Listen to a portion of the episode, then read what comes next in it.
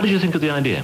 Originally, I heard a true story about uh, some tapes that had been almost lost. I heard it off uh, Chris Thomas, the Pretenders and Elton's producer. That time he was doing the Sex Pistols, and apparently their album um, got mislaid. And uh, had it not been for some fellow who happened to find it, it might have just gone and got lost in the world. And we thought that was uh, an interesting little story and stuff. So I sort of filed it. When you were writing Yeah. in this initial enthusiastic period, Mm. what do you do? Lock yourself away and not talk to Linda and the kids? No, actually, all I did um, was, I say, I had this two hours every day in the car going to the studio and two hours coming back. So instead of just sitting there being bored and listening to the news again, and it's the same every time. You know, Always is. Millions of times you just think, I know it better than they do. okay, so then I'm sitting there and thinking, what shall I do? And really, just to relieve the boredom more than anything, I thought, I'll write a script.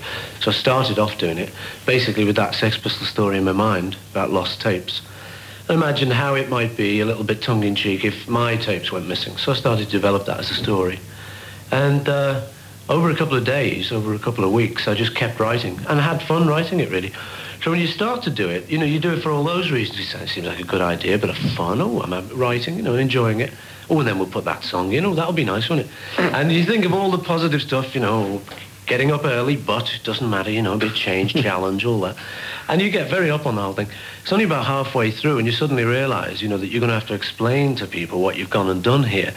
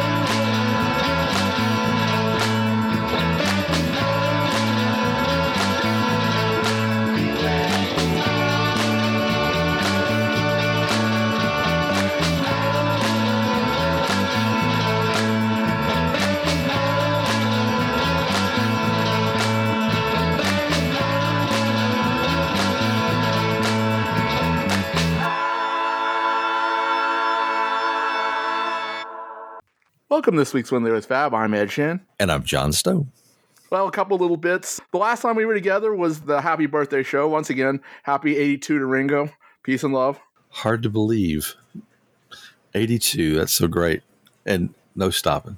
But we were having some fun. If you listened all the way through to the end, we had some uh, Pete Best commentary. and so, because of that, uh, someone sent me down a rabbit hole, and it turns out that SNL did a Pete Best skit in 1984. Makes you wonder where it came from. That was right about the time that Pete Best was kind of sort of in the news. He was trying to sell the Decca auditions. Trying to make some money. The story of the Beatles. Maybe someone saw Pete Best on Letterman. John Lennon, George Harrison, and Paul McCartney, of course, are easily recognized, but the fourth member of the group doesn't really look much like Ringo Starr, and that, of course, is because he is not. Uh, he is Pete Best. He was the original drummer in this group until he was bumped for Ringo. That took place in 1962. He is now out of the music business and is making a special appearance here tonight. We're pleased to welcome Mr. Pete Best, ladies and gentlemen. Uh, welcome to the program. You- You're honestly one person I never thought I would get the opportunity to meet, but you're somebody that I've known about, uh, well, since 1962, essentially. Um, what was the reason ultimately given to you for the change at the position of drummer? Uh, in a nutshell, Dave, jealousy. Um, we found out afterwards uh, at the meeting they turned around and said that I wasn't a good enough drummer. But consequently, when we sort of turned around, a lot of people, you know, found out that uh, jealousy was creeping. This was February of 1984 that this skit actually aired. Nonetheless, there was a skit, and it's basically Pete Best and his wife hanging out in the kitchen, and Pete, as played by Brad Hall, Brad Hall, who's better known these days as Mr. Julia Louis Dreyfus.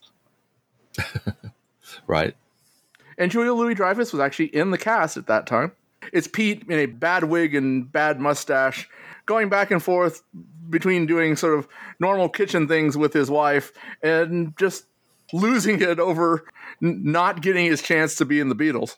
Kind of a Jekyll and Hyde thing. You're, Yeah, you're normal. exactly. You're normal, and then this rage takes over. And so when the rage takes over, among other things, he opens the cabinet to, and there's a picture of Ringo Starr on the inside of the cabinet, and he just takes a couple punches at it. And then there's a punchline we won't give away, but Pete gets screwed in the end.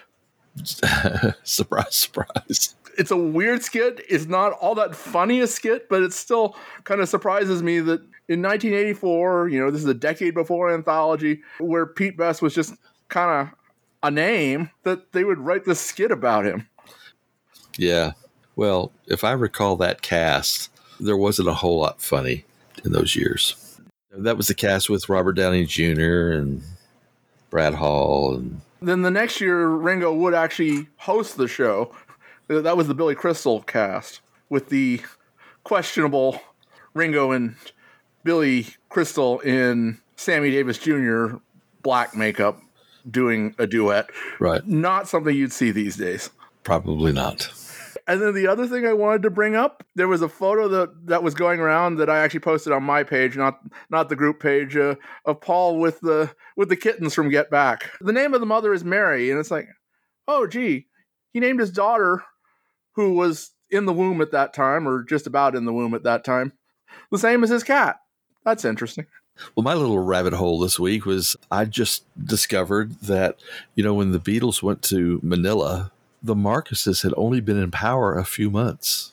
Really, Yeah, in my head, for some reason, I thought, well, he was this guy who'd been a power in the Philippines for a long time, but he wasn't. that's kind of the thing I'd always thought as well. Yeah. You know, and, and maybe it's just because from the very beginning and, and really when we started to know about it, you know, we always thought about Marcos as this being strong man. right. And, you know, maybe he just gets conflated with Castro because they were, you know, very sort of similar political figures at the time. There was about five sort of real big, sort of funny-looking fellas with guns and all the rest of the gear. Who did all the kicking? Yeah, and you know they just had arranged. You know, it was so obvious they'd arranged to give us the worst time possible. You know, before we arrived at the airport. So we just got hustled about and just, you know, I, personally, I just kept dodging these people because they were the ones trying to cause the trouble. Yeah, just about the five of them, because the others weren't bothering. On to our main topic. What is our main topic? Oh, our main topic also comes from 1984, believe it or not. What a coinkydink. we are talking about Broad Street, but we're going to try and maybe not be nice about it, but at least not just sit here and trash it. It's not like we'll, we'll do when we eventually have to get to the Driving Rain show. We're not going to have anything anything nice to say about driving rain. Yeah. Well, I should start off by saying that I hadn't really seen the film since 1984. I mean, I've certainly seen clips now and again, but I never had sat down to watch it. And it's in YouTube on in its entirety, and MPL doesn't care apparently. They'll take any old 45 second clip with actual Beatle music down, but Broad Street, the whole hour 46 minutes, no, you you do whatever you want. We don't care. Because there's no actual Beatle music in it. Yeah, well, we'll, we'll get to that real quickly here. And I discovered that I didn't really like it when I saw it the first time.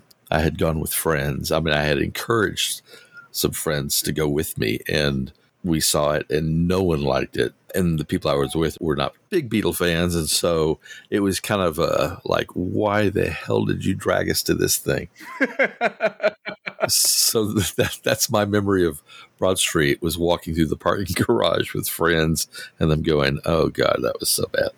So I didn't really see it until recently, and I did, and I don't like it any better. I'm afraid. so there are some interesting things in it as a movie experience. Uh, I I can't recommend it to anybody. it is absolutely not a major motion picture. we can absolutely say that. And Broad Street was and remains a guilty pleasure for me. Although at the time I was young enough that I was like part of a Beatles group, but my folks were kind of suspicious of them. okay, you know, I, I was preteen, sort of going into teens at the time, and was like, oh, well, they're drugs and things. It's like, no, they're not. There's only one joint in the whole film. anyway, they got tickets to the premiere, and my parents wouldn't let me go. And it's like, That ain't right. well, but then afterwards, I was talking to some of the folks in there, and they were like, uh, well, maybe it was a good thing you didn't go. there you go again with some friends later. I mean, Rupert is great.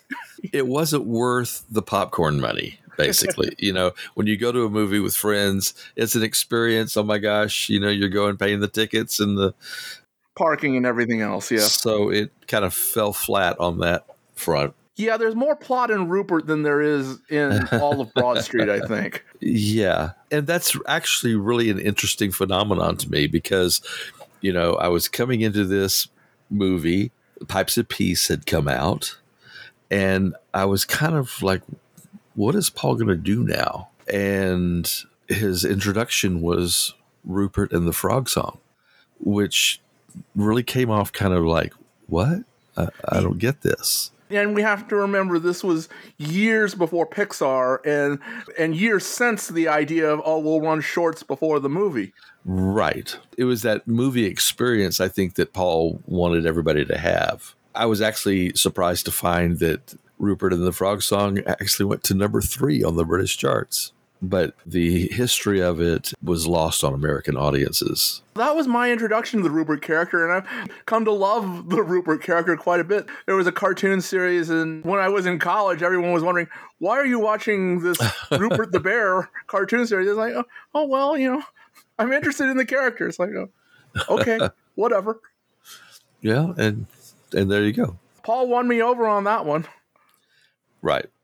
And and I guess I probably should once again say I truly believe that music and art are what you get out of it. So, what I get out of it may not be at all what somebody else gets it because you know people come to things at different points in their lives.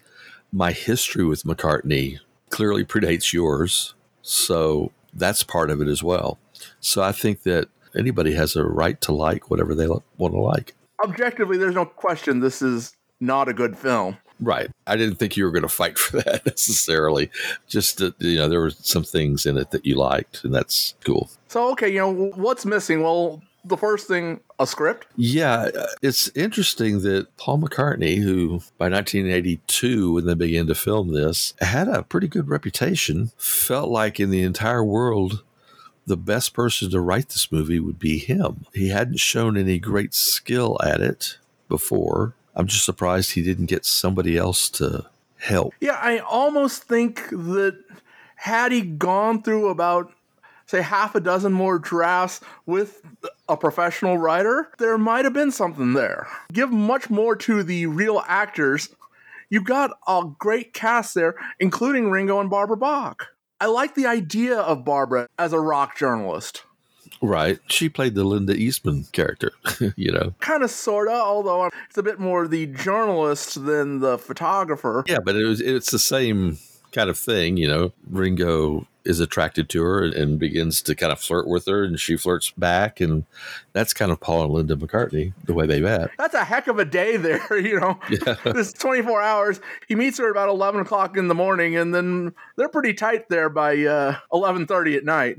Well, yeah, they get lost in a waterfall. But that's a fantasy within a fantasy, so.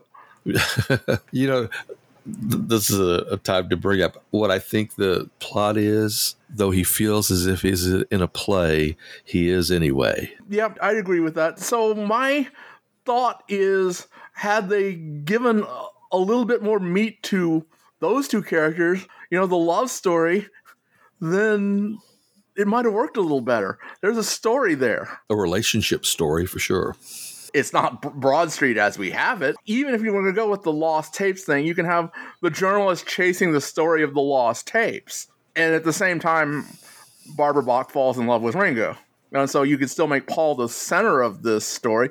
And then you could also give Linda something to do. Linda has a lot of different looks in this film. she goes for the androgynous sometimes. She goes for the really frou frou princess in a couple scenes. And then at the end, I don't know what she's trying to be. Ivanka Trump, maybe. It's hard to say that anybody paid any attention to that at all. Yeah, it's like, okay, Linda, you're going to be in the scene. Pick out some costumes you like.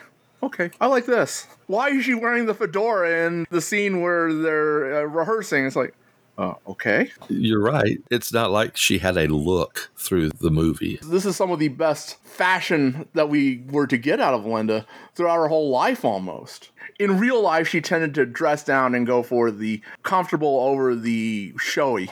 Although she definitely had a design sense. Uh, obviously, her daughter says that she learned how to design from her mother. Then the cast.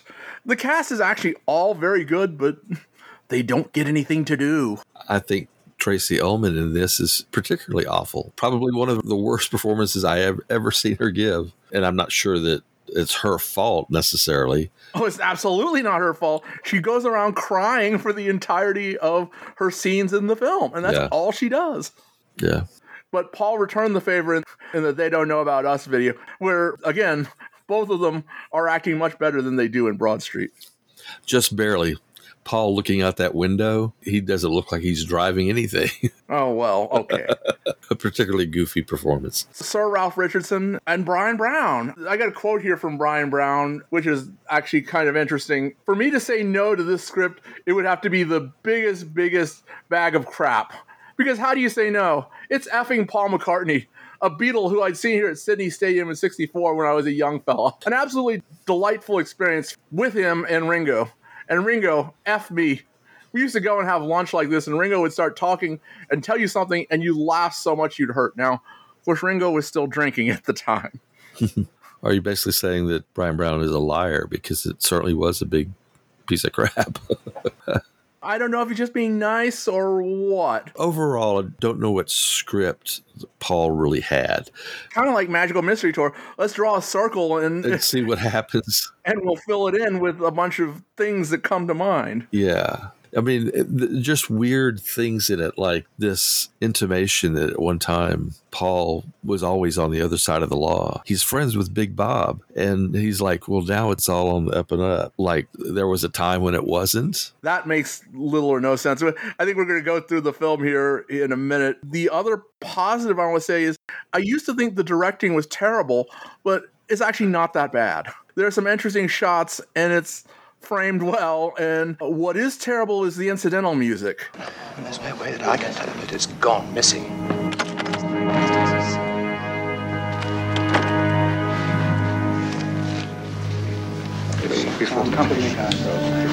Good morning, all. Whether it was Paul's decision or whether it was the director's decision, they very much go for sort of corny 30s style. Let's hit it hard, play it up with the background music. It's like, ugh, it wears you down a little bit. The film begins. Uh, actually, I like the pre credits. I like uh, what is presumably Paul writing on the window and the Give My Regards to Broad Street titles. Those are nice. That then goes into what is a horrible opening for the film. Paul in the back seat of his limo, stuck in traffic.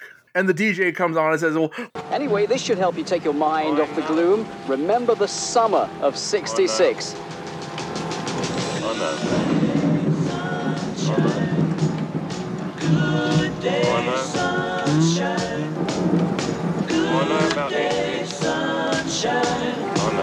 to life, and sun is out, I've got something I can laugh about. Here's a song that never got played on the radio. and it's very clearly not the Beatles version of Good Day Sunshine. right. It's a very 80s-ified, you know, I understand Paul didn't want to pay to use the Beatles version, but still. I suppose that's part of it. George, when asked about that whole experience and the, you know, what did he think of of the new versions? And he goes, "Oh, are they new?" You know, I couldn't tell. To him, they're just all the same. And Ringo refused to play on it Well, exactly on on some of them, yes. Well, none of the Beatles stuff. We do have to quote George on Shanghai Surprise. It made Broad Street look like an epic.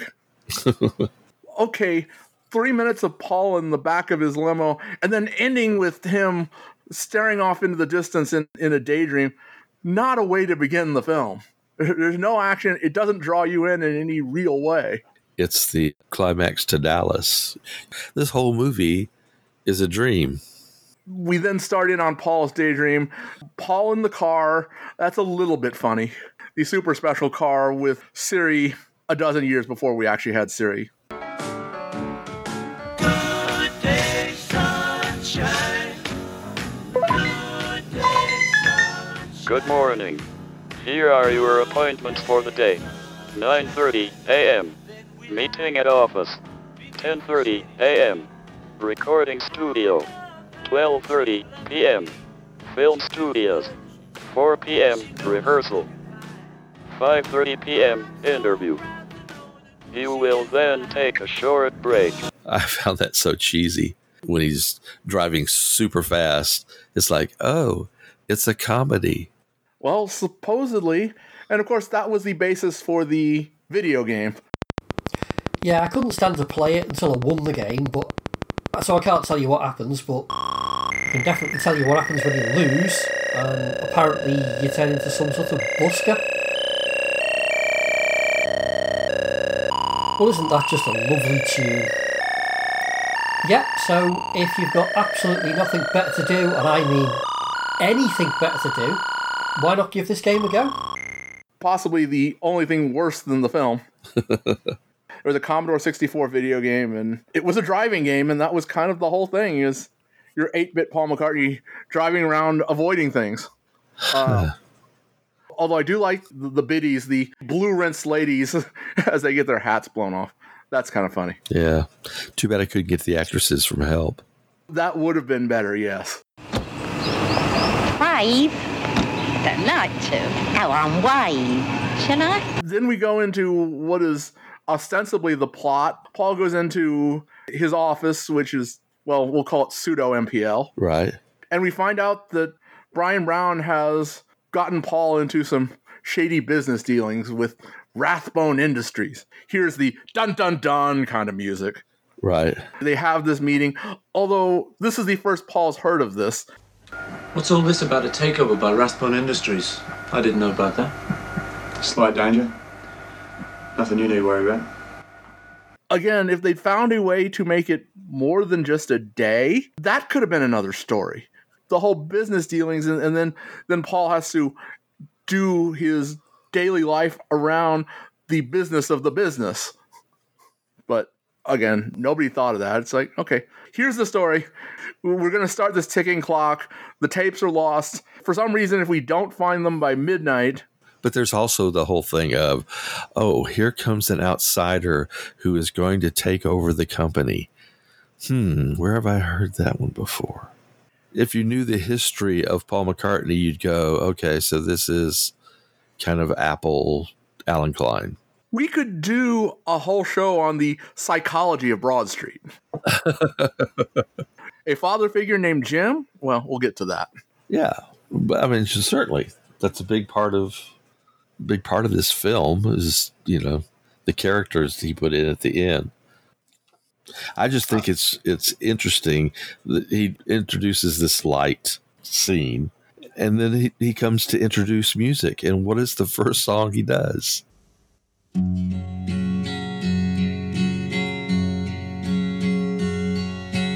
Yesterday, all my troubles seem so far. We see George Martin and Geoff Emerick. Right. That's nice. You know, he, he threw them a bone. George Martin looks slightly embarrassed through the whole thing. Yeah, I guess. So what are we doing? The medley. What medley?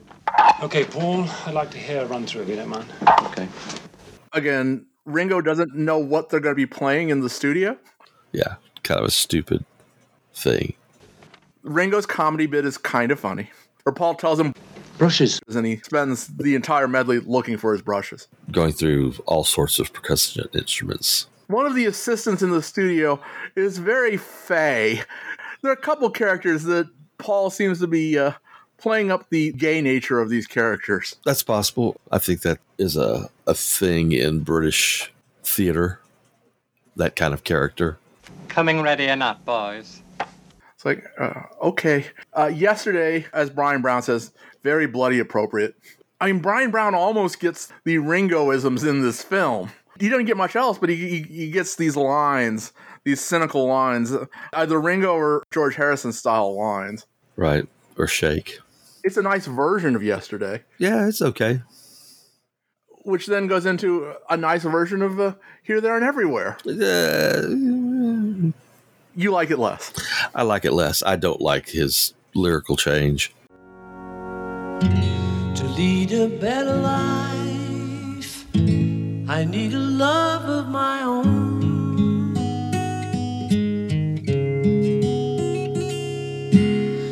I don't see the point in it, and I don't think it improves it. Then Ringo finds his sticks just in time for the start of Wanderlust, a version which is almost exactly like the tug of war version.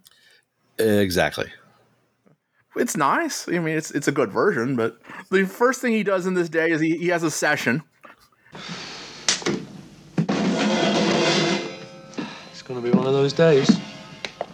Then we get our first flashback within the dream sequence is, is Paul and how he met Harry, who would become Harry in his box. Right. Paul is just a good guy who wants to give everybody a break. Harry believes that he was framed for something. He, he'd had problems in school and he was just out of prison. And I'm not giving anything away by saying, as the movie progresses, every time Paul seems to think about the situation, Harry's guilty. He's always guilty. And it's like, well, if you have so much faith in him, why do you think this? Yes. Right. It starts here, and Paul and Bryan Brown they drive into Elstree Studios, Thorn EMI. One of the things we do get out of this film, we get a lot of nice scenery of what things look like in 1984. right? Uh, for, from a Beatles perspective, I mean, these are all places where Beatles and then solo Beatles would actually work. Right. You get a weird exchange, which is kind of a play on the John Lennon and Brian Epstein exchange. I love it. Come on, let's spit it out, shall we? It's all my fault. Bad judgment. Once a villain, always a villain, right? Well, my judgment wasn't so bad when I brought you into the company, was it? Then why don't you sing the songs and I'll run the business? short term cash flow problem. Doesn't seem so short term to me if, if, if you're making a deal which can cost the whole company. Right. You're going to lose it all. Then Bryan Brown's infamous singing of Zippity Doo Dah with Paul. Zippity doo dah, zippity ay. My, my, my, what a wonderful day. Oh, plenty of sunshine going my way. Zippity doo dah, zippity yay. Okay, they're trying to cheer each other up, but still. It's a little bit silly. Then the first of two setups which don't make a whole lot of sense. He's at a board meeting, he's at a recording session. Now he's going to film two separate videos. Yes. At least I guess that's what's going on. Apparently, it's not well introduced at all. The ballroom dancing sequence I like.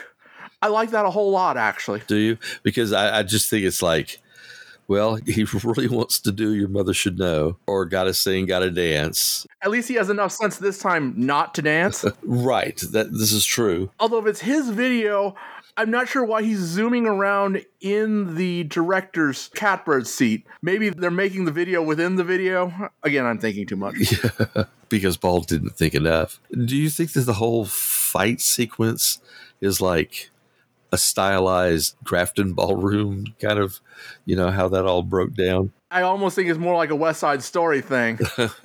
I think Paul's thought on the matter was, oh, we'll have these kids in the beginning, and then the kids will grow up. And then they'll become these rockers, and, you know, just like we did, they'll come in and sort of disrupt things entirely. Yeah. But I do kind of like that. If that were a standalone music video, great. I'd take it. Things don't have to make sense, but but as part of a film where something is going on, it's like, oh, uh, all right. Uh, you're not advancing the plot such as it is. You're it, this doesn't make a whole lot of sense within the context of the story, and you're filming this video in one take all the way through, and then you also have these people in the audience that aren't on the stage, and what are they doing there? Yeah. Another weird thing is that 1982 is when the Kinks put out "Come Dancing," which has a very similar look. Yeah, that may have been what Paul was thinking of. I do kind of like the look, you know, the blue suits, and this is the first of the androgynous Linda looks.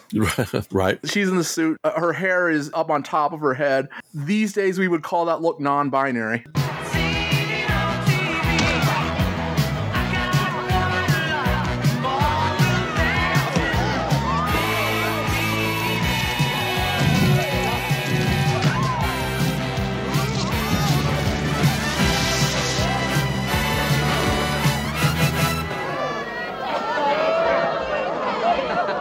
Lunch?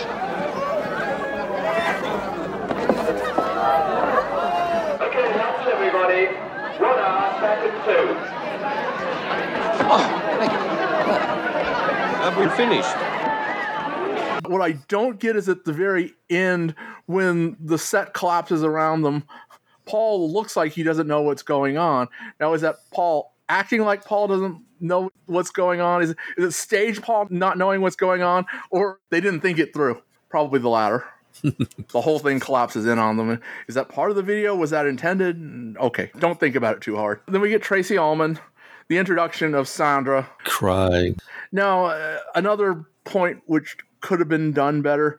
We're supposed to be sympathetic for the mistress. Harry is married to someone else, and Sandra is his girlfriend. Granted, they make a point it's not a good marriage, but that doesn't make me want to think better of Harry. Well, he's just taking care of his emotional needs.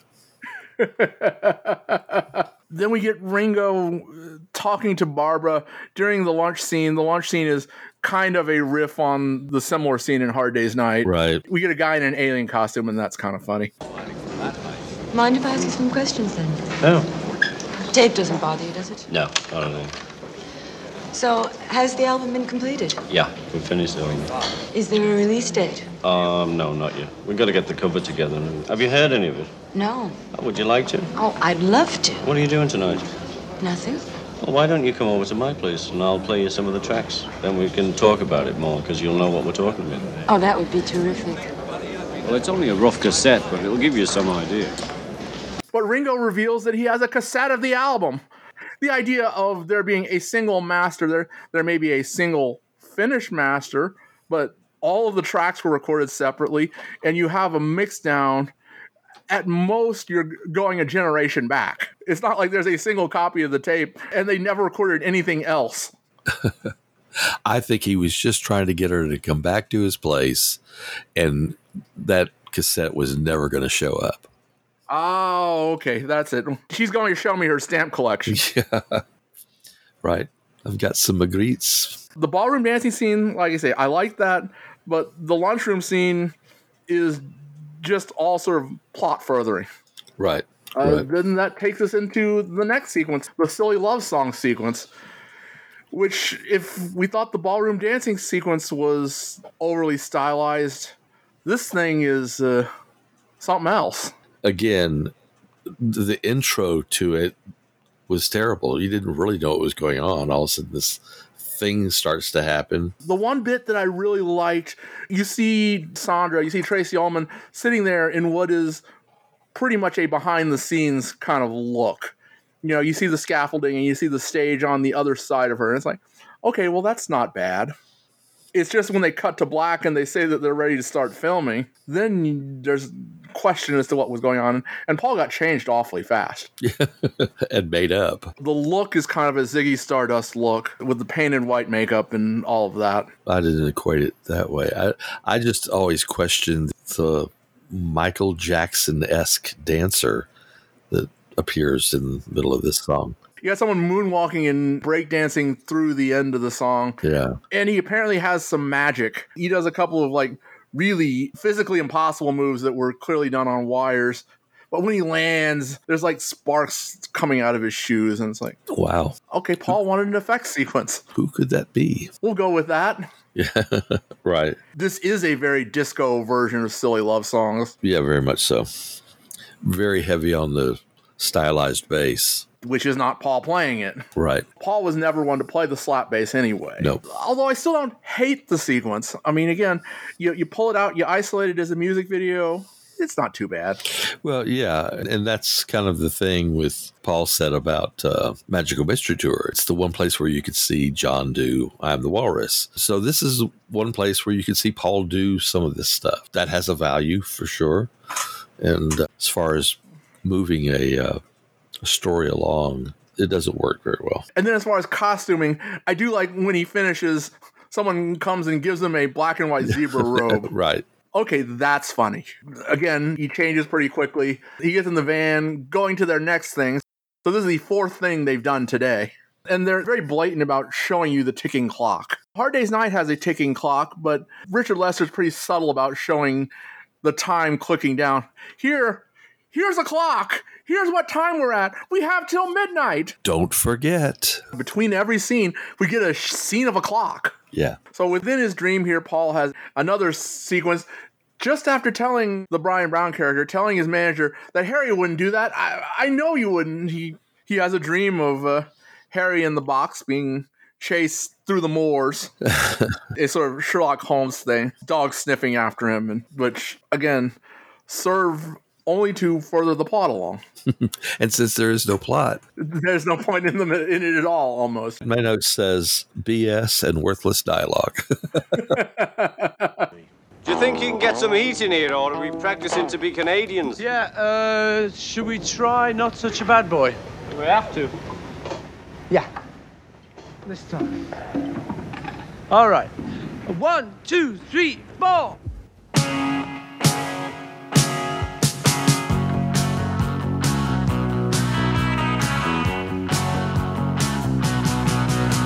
Why is Paul's rehearsal studio in the middle of some rundown docks? well, that's where you rehearse. Uh, that's where everybody rehearses. Yeah. Another sequence which is actually funny. I, I like them running into this truck with the cops behind them, and we haven't mentioned the cops yet. You got two investigators, and they are pointless characters. Yeah, they are completely. I'm sure McCartney was like, why do we pay those salaries? He may have been thinking of the inspector from Scotland Yard and Help. I mean, he plays a similar role, but these guys don't have the lines that were written into Help for the police. And what are the police investigating? They're presumably looking for Harry. Who has not been gone even 24 hours and is a, an adult. And because they're not filing about the tapes, I mean, they're not charging him with anything. And I don't think you could get the cops involved anyway for 12 hours. He's been gone for over eight hours. It's the previous evening he got lost. So they get out of the van. They take they take Sandra home because well we don't want to pay Tracey Ullman anymore. We'll get one little scene with Tracey Ullman later, and that's about it. right. Paul goes in. They rehearse again. Great band. Great footage of him rehearsing. Not such a bad boy. So bad and no values. We are 45 minutes into a 90 minute film before a single new song shows up. the original Roger Ebert review, which, by the way, they declared this film the week it came out, Thanksgiving of 1984, their dog of the week. Oh, well, the arrival of this cute little canine means it's time for Dog of the Week, the regular feature on this show where each of us picks the week's worst movies. and Broad Street was it. Well, But, you know, he's got a good band, yeah, Dave Edmunds, Chris Spedding. Ringo, and the percussionist. Ringo's not a bad drummer. I almost would have liked to have seen half the film be this rehearsing. And I have to mention that during Not Such a Bad Boy, No More, No More, Rhodey's rolling a joint. We, we will give them that. So he's not such a bad boy no more. and the version of So Bad is really nice. I've always liked that song. But I noticed that this version sounds more like 10cc than I ever thought. Well,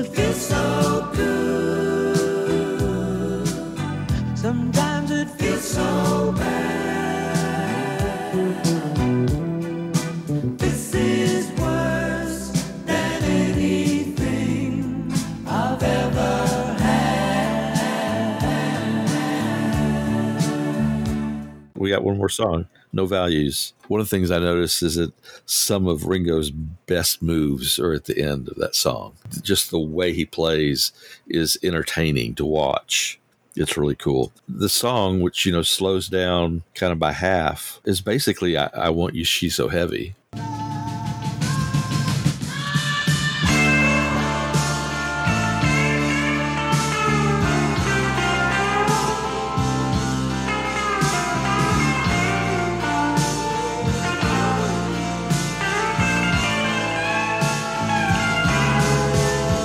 Same kind of arpeggio, very close to it.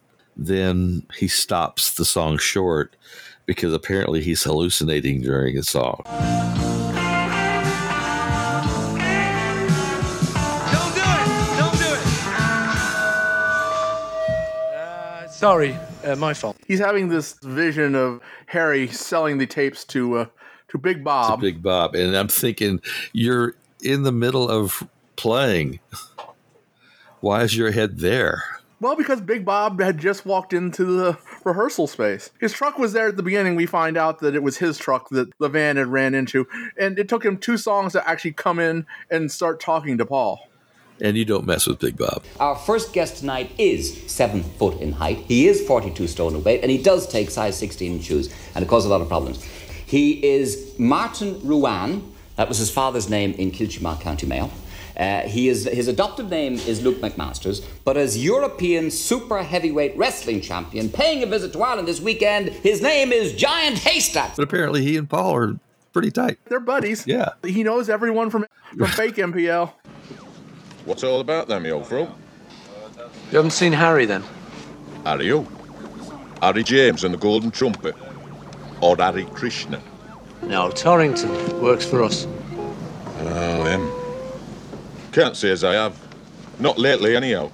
Has he gone absent without leave? No, it's just his missus is a bit worried about him. Not been up to his old tricks, has he? Because he had quite a promising career as a young lad, you know. Could have done very well with me. No, he gave all that up when he joined us. He told me he'd had enough of the bent life. Not easy. Tried it once. Lots of willpower needed. I gave up smoking for two weeks. Health reasons. Yeah. Anyway, listen, Bob, I've got to shoot over to the BBC, so uh, thanks for coming. It was nice seeing you. See you. What place is it that he hangs out that they hang out? And the inspectors don't question him at all. They're just sort of doddering around outside. It's like, Right. we have a known criminal here and And it's, he's going in to see Paul. go about your way. Does it even make them question Paul? No, but they do question Ringo. Have you considered the possibility, sir, that this fellow Torrington is perhaps not working on his own? Well, he's not the only one with a vested interest. Well, I mean, we've got uh, Rath, Steve Stanley, and I didn't like the look of that drummer. You get a gag with huge walkie talkies. Uh, that's kind of funny. Yeah. There's periodic sight gags which work. And like I say, in isolation, a lot of these segments at least mostly work. It's just you, there's this plot around them which drags the whole thing down. Right. Big Bob says that he hadn't seen Harry and that no, he, he knows nothing about the tapes. But if you want to make a side deal, we can do that. And Paul just sort of backs away. Side deal. Once again, Paul gets in uh, a vehicle and he- he's on his way to the BBC. All of a sudden, it's like, oh yeah, when Harry left, we all sang "Give My Regards to Broad Street" because he mentioned the Broad Street station. That's interesting. My regards to Broad Street, baby, because you know that I'll be there. I'm going to have to introduce this to you now so that it will make sense when it becomes the piece that solves it all. It's Chekhov's gun, sort of, although it is retrofitted into the film. Right. The BBC set is actually funny. I like that. It's all these old men pottering around. Right. You you got two guys, and once again, you have a, another gay gentleman. Hello! I'm Terry. We met a long time ago at the Playhouse. I don't suppose you remember. I think so. Oh, yes, yes, how nice. Follow. The song he does initially is for no one. And I looked, I couldn't find, maybe you know, who did the arrangement for it. George Martin did. That's interesting. There's another sight gag. The horn player rides in on a motorcycle, and at the very beginning of the session, we see him walking in with his helmet on. And as they're starting, he takes his helmet off and he puts together his horn. That amuses me. the interview is also kind of funny. Yeah. And of course, I know that goes without saying, but all you lovely listeners too. Right then, let's hear a little music, shall we? As they go into the studio, you can hear hear the guy muttering, "What a load of old cobblers." As if you're not one yourself, huh? We talk about the guys at the BBC, and I mean, well, the guys at the BBC who were there for the Beatles were, for the most part, still there in 1984. So I can see why Paul would be a little bit like, can't we get some new blood in here? That's almost kind of a comment on that. You know, I thought it possibly could be because it's that kind of arrangement, very similar to yesterday. You got a four piece, you got a horn player, and you got Paul playing the acoustic. Then after he finishes that, the announcer comes back in and says, Good, lovely. Yeah, well, it was rather nice, wasn't it? Now, I'd like to press on straight away with the second piece. Uh, what was it? Um, Eleanor uh, yes, good. Right, well, shall we go and do it immediately, as soon as you like?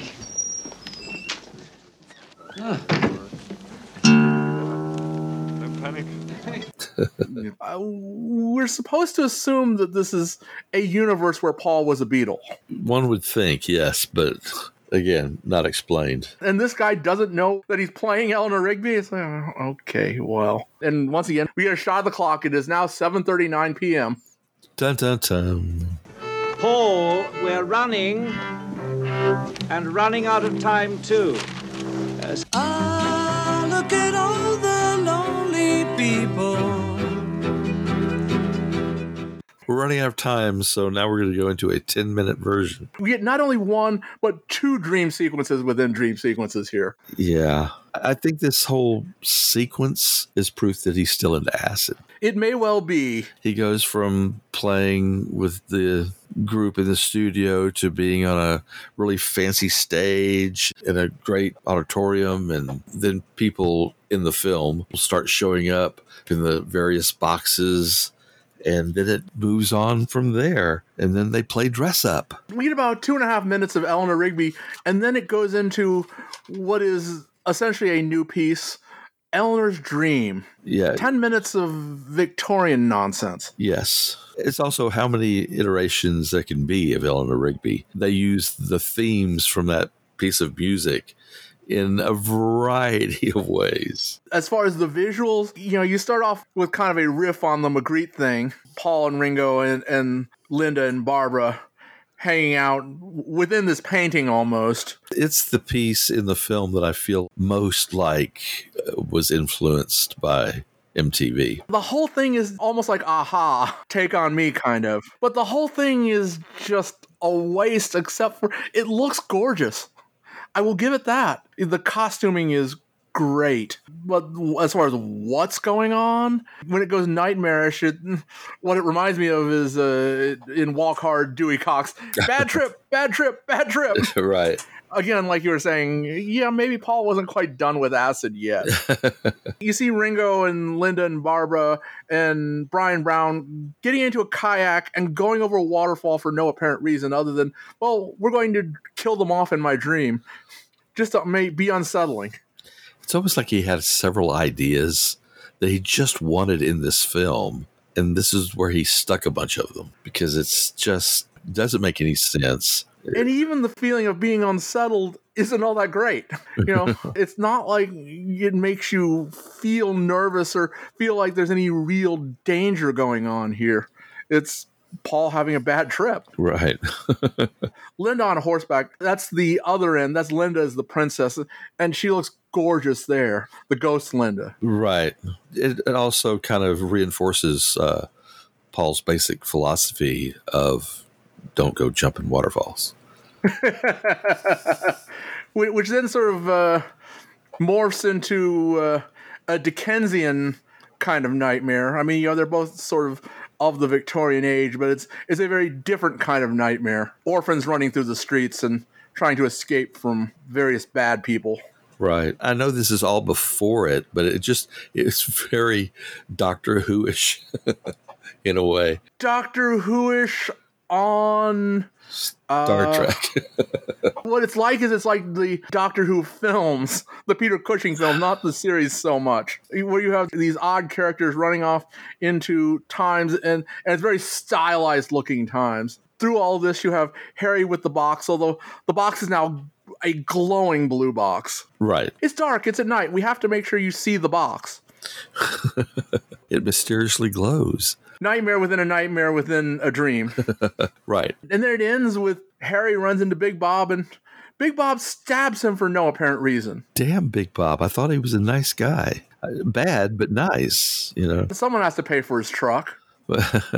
this is true. Dream Harry will pay for fixing his truck. And by the way, everything we're talking about has nothing to do with how this film ends or really the storyline at all. It's just there. 10 minutes and 29 seconds of Eleanor's dream, which is, you know, Paul sort of feeling vaguely unsettled. And It is called Eleanor's Dream, isn't it? But it's not, unless he's Eleanor. I'm not certain whether they were actually playing that or whether Eleanor Rigby had ended and Paul is just sort of dreaming this continuation of the song. the BBC wouldn't give him an extra 10 minutes to just noodle around with variations on Eleanor Rigby. Right. I like That's it, you're finished. What are you gonna do now? What are you gonna do now? What are you gonna do now? What are you gonna do now? That's it, you're finished. What are you gonna do now? Out. I'm going out. I, I like that as a line to get him out of the dream. Yeah. We get another driving sequence. Right.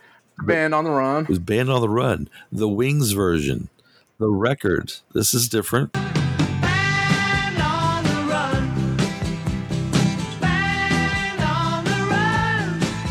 That's actually Wings. Now he's got to pay Denny some money. He'll pay himself, yeah. Well, uh, then amongst the things we passed by, we, we passed by the Battersea Power Station. This was before they stopped operating the station. Paul ends up at the bar where he know Harry had been the previous day. We're just about an hour and a half into this hour and forty five minute movie. It's like so okay, it's it's coming to a close here soon.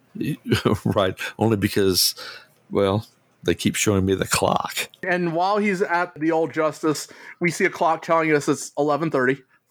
Run out of time. You better have a few drinks. hang with this old guy who apparently means something to Paul, although Paul doesn't go to see him very often. An old guy named Jim. Like his dad. Maybe he was feeling bad about not going to his father's funeral in 1976. First of all, the name's the same. That's interesting. And he just riffs off homilies. As we know, Jim Mack was fond of doing. That's what Paul remembers of his father a lot. There are exchanges back and forth that are very familial. I must be off. Well, you always were. You know, that kind of thing. So My only question is what's the monkey doing there? Why does Jim have a monkey? Maybe that's what he really thinks of uh, his step sister. I was going with everybody's got something to hide. Who would have been with Jim Mack? It would have been his his second wife and uh, his Paul's stepsister, but uh, Right. Well, little little bit rude there. But uh, she could take it. the clock tells us it's eleven thirty. Paul once again gets into his car. Nice version of Long and Winding Road. Do you think? I like the horns until the Giles Martin version. This was my favorite version of Long and Winding Road. That's Road. interesting. Because to me, it just comes off as a nightclub version of Long Winding Road. And oh my God, that choir. What the hell? Well, yeah, I, that I will agree with. He was like, Well, I'll show Phil Spector. I'll put on a bigger choir. More annoying. but perhaps that worked with that kind of nightclub. A lot of people say that they don't like it because it's too 80s, and maybe that's what I kind of like. I kind of like that 80s feel to it. Right. And it is, but the horns and the choir are very 80s. That may be just because it was a little bit of nostalgia for me, and because I thought that the Spector version just wasn't right. You know, we didn't really have a good version of the uh, Unplugged. Uh, you know, we had some of the Get Back bootlegs, but there wasn't a studio sounding version without the choir. We did have the 76 version, but but that too was different. We see this party which was very briefly mentioned earlier. Ringo and Barbara have spent the whole day together, apparently. We don't know where they went after the rehearsal. Well, that's While rude. Paul was busy in the BBC. Looking for Ringo and Barbara. They were having a little uh, tete-a-tete, shall we say. A knee trembler, I think is what it was called. They probably had enough room and time for a bed. we get one more scene of, of Tracey Ullman crying over her, her photo montage of Harry. Again, all she does in this film is cry. yeah, badly. But Paul is soon going to get out of his car. Linda looking very posh there. Uh, emphasize more because, well, she's got a Dalmatian there next to her. the space doesn't look like somewhere that Paul McCartney would live, given what we know about the real Paul McCartney. That way he could go, well, this isn't supposed to be me. Then while he's driving around, the one thing this has in common with Across the Universe, we get a scene where they're driving around and looking at hookers. What was Paul thinking? There's a good 30, 45 seconds of Paul sort of ogling older hookers. It's like, what's going on here? I I don't know. While this is going on, we have Bryan Brown in fake MPL looking very pensive because, after all, once the clock turns midnight, everything's over to Rath. Yeah, even if he, they find it at One minute after, yep. Yeah, uh, we've lost the company. we see Wrath and uh, his Wrathbone people walking in to fake MPL with, with the, papers and a dirty look. and and very evil music playing in the background. Right.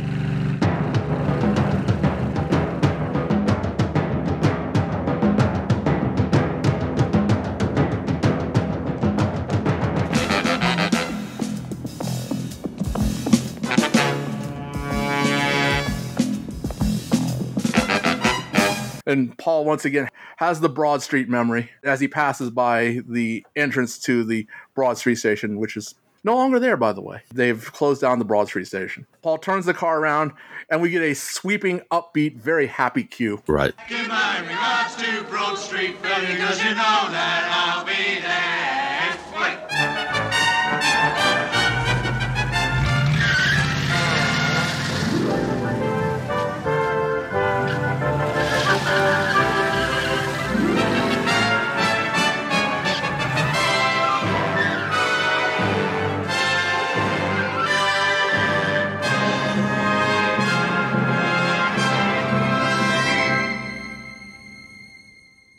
Here we come finally with the big song, which I quite liked. An odd lyric, but the sound of the record is really, really good. Paul gets out of the car. He's walking along around the station. He passes by a bum with a bottle, who, who I think is there to make the next scene make a little bit of sense. There's a billboard behind him uh, that I wonder why they didn't blank out. Billboard. If you're so good with money, why are you wasting it on city rates?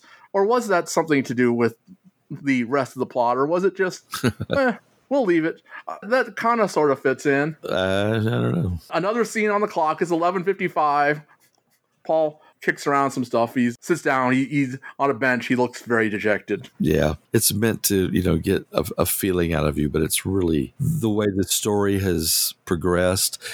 It doesn't emotionally lead you there. Now it looks though they're here, say, oh, I believe it. Yes, they. Well, suddenly, I'm not half the man I used to be. There's a shadow hanging over me, though I believe it. Yes, they. Why she had to go, I don't know, she wouldn't say. I said something wrong, no, God bless you, squad. Thank you, sir. Oh, yes, they. Oh, my trouble seems to ballroom when I get my Never knew what to say. Oh, I believe in yeah, yeah, yeah. I like the busking scene. Paul's busking yesterday, and and he's apparently doing pretty well. People were coming and giving him money. Now that was a real sequence, by the way. Yep, it was. Paul actually put on the glasses and the jacket and the, the Carl Perkins wig and went out and busked. His story was that they actually did manage to collect a reasonable amount of money from Paul's busking that evening, and then they made sure to very publicly go and donate this money.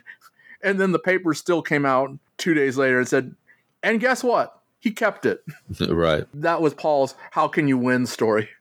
Yeah. Once he comes out of that reverie, yet another dream within a dream. Uh, he turns to his right and there's the box. What is it? It's that? on the bench next to him. Thank God in the dark that a glowing blue box could be seen from quite a few feet away. If it hadn't have been lit up, I'm not sure that Paul would have seen it, yes. And then an unrelated scene of a cat wandering around behind the bench. It's, maybe that was Mary the cat. Come back to visit Paul. right. Paul, Paul, Paul, don't do it. I don't care that you're most of the way through the film. Don't put it out. right. Okay, all right. Then not only does he find the box, well, first off, he finds the box, and his first thought is not to call and say, We got the tapes. Right. It's five minutes till. He knows there's five minutes. It's like, okay. He you see, he walks around for another couple minutes, and he hears. he- all of a sudden, I guess Harry just decided to start knocking. Maybe the point being that he heard Paul or he heard somebody walking around outside. Right. And so he said, "Help me, help me!" And Paul finds the shed that Harry was uh, trapped in. He had locked himself in because it, it locked automatically, but he thought it was the bathroom.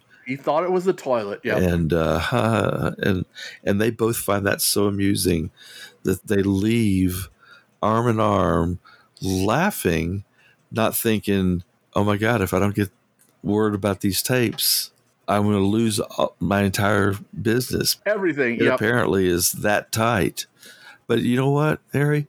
Let's go look for my car. He doesn't call faux MPL. He calls Linda and tells Linda, "Oh, by the way, we've got the tapes." Thank God, after he told her, she didn't fix herself a cocktail before she called. We see the clock.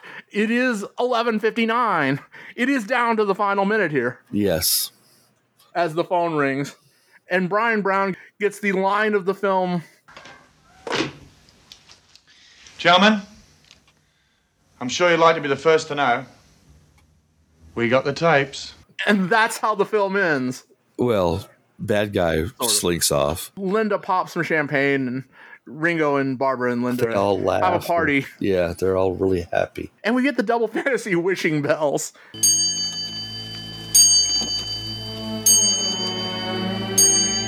The clock spins to tell us that we're going back to reality. That's right. Takes them back into the car. We get a little excerpt uh, of, of him back in the car, and he sees the real Bryan Brown. Have you seen Harry? No, why? Oh, no, nothing. Uh, Ha ha ha. And then, then the dance version of No More Lonely Nights is, Right. is the as they fly away over London. But you know, like I say, it's not a good film. But it's, it's not as bad as his reputation is. And I still want to see it out on 4K. well, you know, last I checked, Paul really wasn't really listening to me. So maybe he'll put it out. He will have to break with tradition a little bit if he does a Broad Street box set. And by all rights, there really should be a Broad Street box set because the archive collection, at the very least, is all about Paul and Linda. And this is very definitely a Paul and Linda project, even though poor Linda doesn't get very much to do in it. Right. She was very much support in the film. But, you know, as to our idea, I still kind of think it would take a lot of reworking and a lot of rewriting, but I think there's enough in the bones there for there to actually be a story and this actually make this a film rather than at best this is a collection of music videos. Well, I mean, feel free to say no if you, if you think I'm wrong.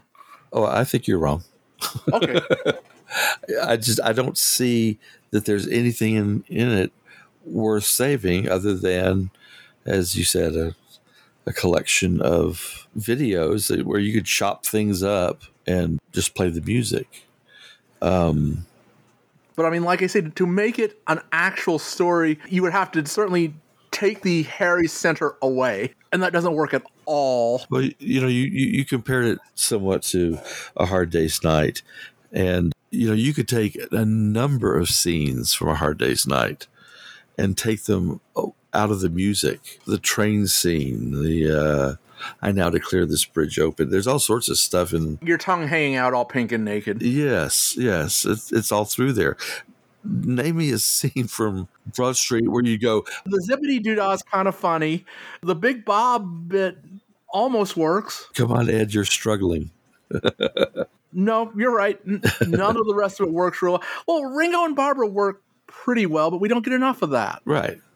So you don't get a full scene, but if you edit the oh seven six or seven minutes of Ringo and Barbara from the beginning to the end of the film, there's a scene which kind of works. I suppose, but I I would almost guarantee you it doesn't come anywhere close to six or seven minutes.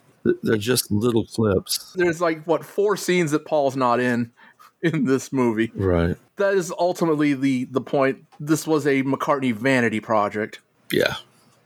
And you know, okay, all right. So so you're you're saying no. I, my thought is still that you bring in some professionals. They could have maybe made a story out of it. Right. But as is, it's a bad movie. But there's enough there to probably make it worth watching. Certainly worth watching once a decade. As I said, how you come to something is totally down to you, you know, or anybody. You know, you bring your likes to a project and go, hey, I like that. That's fine. The fact that I didn't matters not a whit. Well, except for the fact that you are by far in the majority. And I don't even like it that much. I like it enough.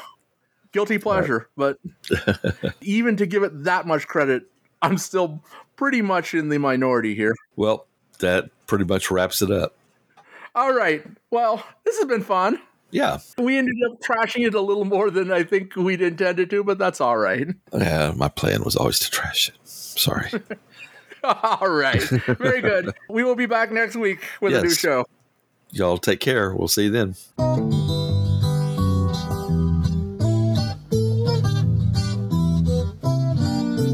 Subscribe to When They Was Fab on iTunes, Podbean, Stitcher, or wherever finer podcasts are found. Please join our Facebook group, and we could be reached at When They Was Fab and on Gmail. The opening theme was written, produced, and recorded by Jae Young Kim, Feast Famine Studios, San Francisco, California.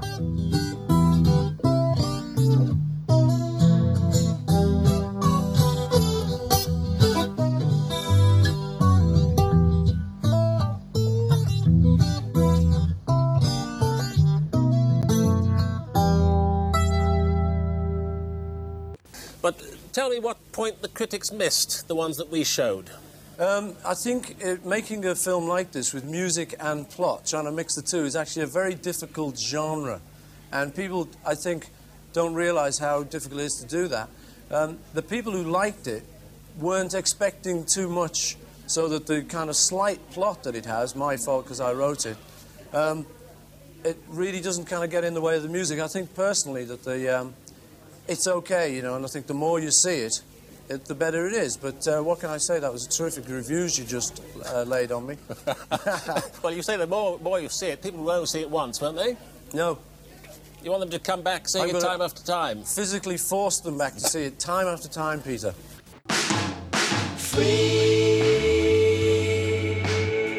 I tell you one thing, there's sickness going on and there's some good people doing work in hospitals, but they got no bread to do it on. Not only are they working in a miserable condition with sick people, but they're, they're scraping the barrel for funds to keep going.